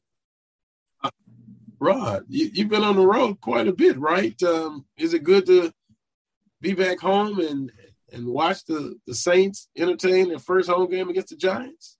Yeah, it's been um been a crazy uh, month of September. You know, you just you know you go back to the hurricane, and I went to Houston and evacuated there, and then I went to Dallas. You know, the Saints were practicing in Dallas, and then to Jacksonville, then to Carolina. So it's been, you know, it's been a hectic few days. Glad to be back home. I think they're glad to be back home too. right, because you talk about heck that The Saints are are two and one since the last time we talked. I, I was shocked that they came out and just just took care of Green Bay about about a huge score. Then the next week, uh, coaches tested positive for, for COVID, and uh, Carolina. Uh, that was a game. You know, coaches out. Seemed like communicate. Just seemed like the timing was off. And then going to to New England uh, last Sunday, and the Saints were able to, to take care of business. Um, talk to me about the Saints defensively, what they've been able to do in, in, in two out of three games. I think you know the, the biggest key between those the, the two wins and the one loss. I mean, you you, you had Marshon and you had uh, you know Chauncey Gardner Johnson. They were out in the Carolina game, and you know they're not as good without those two guys. And you know this is a defense that when they're healthy, they're gonna be they're really good. And we still don't have David Onyemata out there, so when when he's playing, they're gonna be even you know even better. And um, you know, Kwon Alexander, you know, he's out for for a little while. So, but when this defense is healthy, they can be really good. And I think one of the biggest surprises on this defense has been Paulson Adebo, the rookie, who has um, he stepped right in. I mean, he was a guy who I was, you know, in camp, I was like a little concerned about him. I mean, he showed flashes, but you just, you know, you don't really trust a rookie who sat out last season. He didn't play last season at, at Stanford. He hadn't played since 2019. So I mean, I was a little concerned about him, and he's stepped in and been really good. And you know, that's a credit to the Saints, um, the people who do all the scouting for them to get these rookies that can come in and make an impact like that. A pleasant surprise, and also I saw in game one, um, Mr. Roach. I call him that. um, wasn't drafted from Baton Rouge, Louisiana. Uh, went to school with his dad. He's a year older than me, but man, able to come in and, and, and, and play. Now, offensively, I, I saw a stat, and you you help me with this. You, you know, I like to dig in and start a little controversy whenever I can.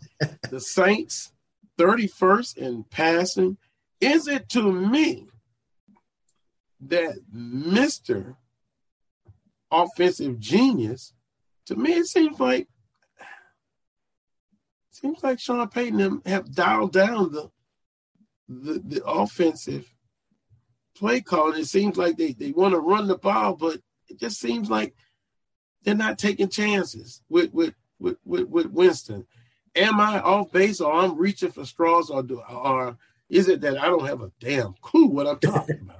I don't think you're off base. I don't know if it's really Sean dialing back. I, what I really think it is, I think it's a combination of the offensive line issues that you know, you start having right away when when you lose Erik McCoy and now Terron. I don't think these receivers are, you know, as good as what we've seen because Michael Thomas isn't there. And I think it's just a combination of all that. And then Jameis trying to get on the same page with those guys. And it's going it's going to take some time because Drew Brees took some time when he first got here. I mean, he didn't just, you know, run out the gate, you know, putting up those big numbers. But I also think Sean, and this is what makes him a little different from most people, is he he doesn't really worry about the team's identity of okay, this is who we're going to be. Sean just worries about what can we do to win this game and get to next week. So, and he said it this week, you know, it, it's not going to always be pretty. He's just going to find a way to win. And you know, you saw that drive they put together last week against New England at the end. They just pounded the rock and uh, and sealed the game with that that win. And so I, I don't think, uh, yeah, Sean, I just I don't think he cares about that. He looks at the opponent and tries to figure out you know, what can we do to beat them? And, and that's just what we've seen so far. And, you know, I don't know what um, Sunday's game against the Giants will be like, what the game plan will be, but um, I just think he's going to do what he has to do to, to win and get to the next week. Well, that really great answer. That really makes sense because you know I'm I'm I'm throwing out this theory. It looks like you know I guess I I, I panicked when I saw 31st and, in passing offense. It's something to last. And but then the way you laid it out, you know, the reasoning behind the offensive line play injuries, the the, the, the receivers. I guess I'm spoiled with the Saints Yeah. always being able to throw throw the throw the football. And then too, I know being balanced is also a great thing, but it seems like the Saints are relying more on their defense and also uh, of their running game to, I guess, take some of the pressure off, you know, throwing the football till they get all the parts back together. Yeah, because I know Alvin he he ran the ball like 24 times last week, which is a career high for him. He's never ran it that many times. I think he ended up touching it 27, 28 times, which are those are really high numbers for him. And he's you know he's a guy that you know we always wondered if he could be that kind of back, and you know it it worked last week. And Alvin said that he wasn't. He said it didn't affect him by you know he wasn't sore the next day or anything like that. So um, yeah, I just think this team is going to find ways to win. I think that's a luxury of of having a player like Kamara. I mean, you can you can count on him, and you know, in times like this. And I do think there are going to be some times when the Saints are going to fall behind, and they're going to need Jameis to throw the ball. And you know, we're going to we're going to see then. we'll we'll know more now because I mean, you look at who the Green Bay win was very impressive. I don't think New England was a they weren't. I mean, they had a rookie quarterback. I didn't really like their chances of beating the Saints anyway. Um, Carolina's defense probably a little better than we thought, but the Saints did go through a lot of adversity that week, like you mentioned. So um, we'll see a little bit more about this team. Maybe not against the Giants, and probably not even next week against Washington. But you know, after that bye week, schedule really picks up, and you got you know the Buccaneers. Um, so I mean, the schedule's to pick up, and we'll we'll find out more about this team. I'm visiting Rod Walker of uh, Times Picayune in New Orleans uh, Advocate. So if we set the scene for tomorrow against a Giants team that's, you know, had some misfortunes and bad luck, whatever you want to call it, is it a point where maybe the Saints being home for the first time, we're not looking at a trap game, are, are, are we, uh, Rod? It- it- this is an opportunity for the Saints to, to kind of work on some things and on paper, they're they're heavily favored. But is there an opportunity or chance that this could be a trap game for the Saints? You know, if you'd asked me that like Thursday, I probably would have said no because you know we talked to some of the players and they're like, nah, they're not looking past an opponent.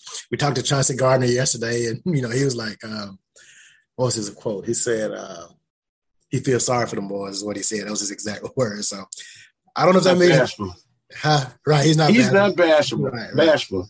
Yeah, and I do think, um, you know, sometimes I think you you look at okay, we're coming back home, the fans are here, so I think that there's a part of the even the fans probably think okay, this should be an easy win, but I mean, the Giants have you know they've been competitive, but if the Saints come in and set the tone early, I mean they could put the Giants away, but this is one of them games where you don't want to let the other team hang around because they hang around and you know they've they've lost two games at the end. I mean, this is a team that you know eventually the luck's going to even out and you might win one. So the Saints really need to come in there, I think, and make a statement early. The crowd needs to get into it, um, and you know just just make that statement and get ready for the next week. You know, it's funny. I was looking at the. I always look on SeatGeek just to see how many tickets are available, and there are a lot of tickets available for this game, which surprised me. Uh, I looked this morning; there were some tickets like as cheap as thirty-five dollars for a Saints game, which is that's like a preseason price. Um, and I mean, those are upper level seats, but you can get on the lower level for hundred bucks, which is unheard of. And I don't know if that's the, I assume it's probably the pandemic and, you know, the protocols with people having to be vaccinated and things like that. Some people just aren't comfortable going to, to a crowd right now. But, uh, so I don't know if we're going to get 70,000 like we were thinking. I think it's going to be a, you know, 60,000 people maybe in this game. But so the home, it'll, it'll still be loud. So that'll be enough to, you know, maybe give these guys the energy they've been talking about. Maybe too. Again, you you talk about still in the middle of a pandemic, and and, and, and then you know Hurricane Ida. Right. I'm, I'm still. I'm sure there's still lingering effects from from that as well.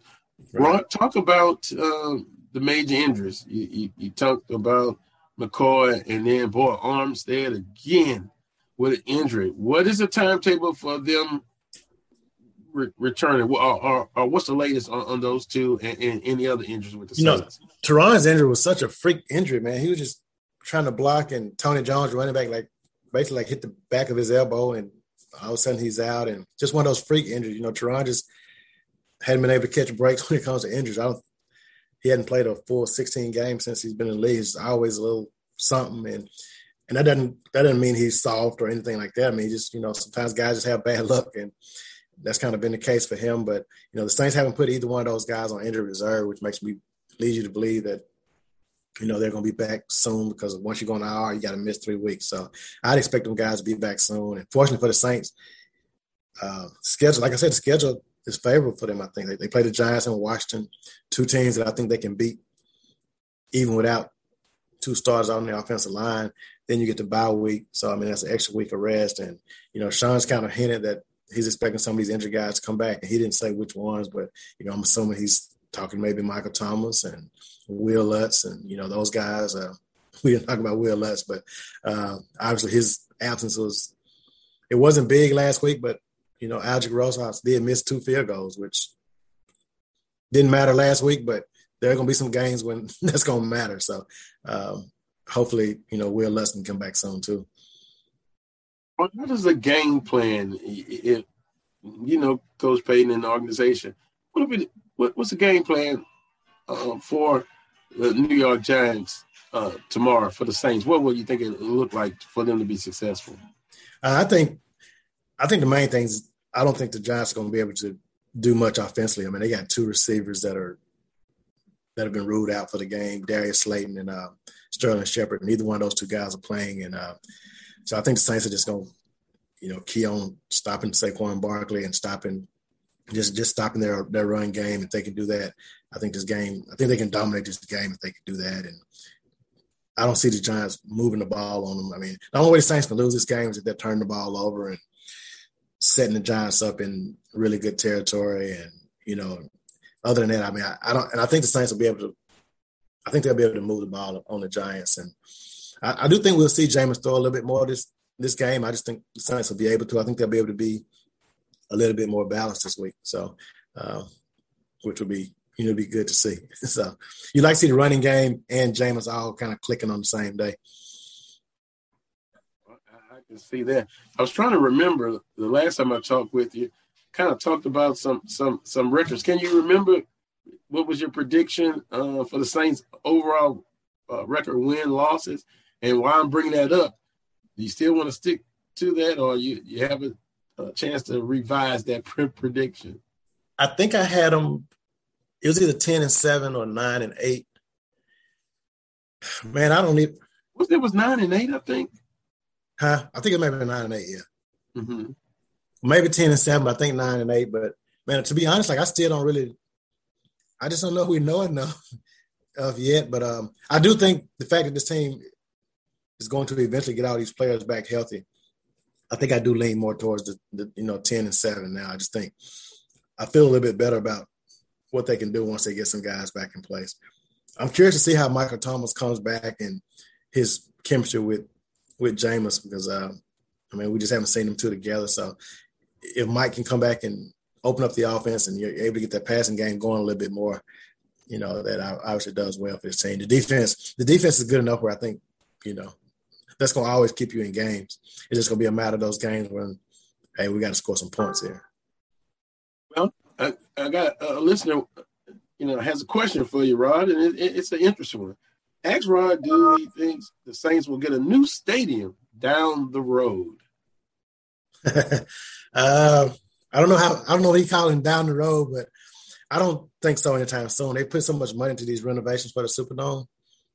I mean, it's it's an ongoing project that's not even complete yet, and you know, I mean, they're not gonna put all that money into it and then, you know, build something else. Uh, I think the Pelicans probably have a better chance of getting something new than the, than the Saints do. I just again, they, they, just put too much money into this renovation project that, that's currently ongoing. They just added the little suite level seats on the that are on the like right behind the end zone, which Alvin Kamara says he plans to jump in those seats if he scores a touchdown tomorrow. So, um, so yeah, I mean, they just they've done too much renovating right now to for the anytime soon for a new stadium to be built. Last question for you, Ron. This this comes from me. Carolina Panthers should I be impressed? Are they for real, or is it still too early to have that discussion on the Carolina Panthers? I think they are. They're much improved. The defense is really good.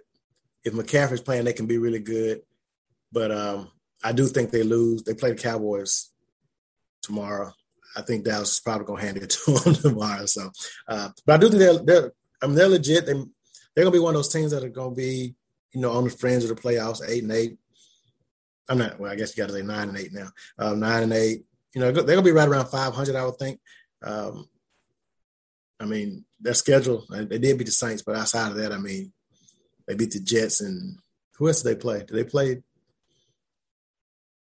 I can't remember who the other game was against, but uh, yeah, I don't know if I don't know how good they are. If they are much improved, they're not going to be a team that you know the Saints have dominated them. They have won like you know a bunch of games in a row against Carolina, other than that meaningless game at the end of that 18 season or whatever it was. So yeah, I don't think they're going to be a pushover anymore at all.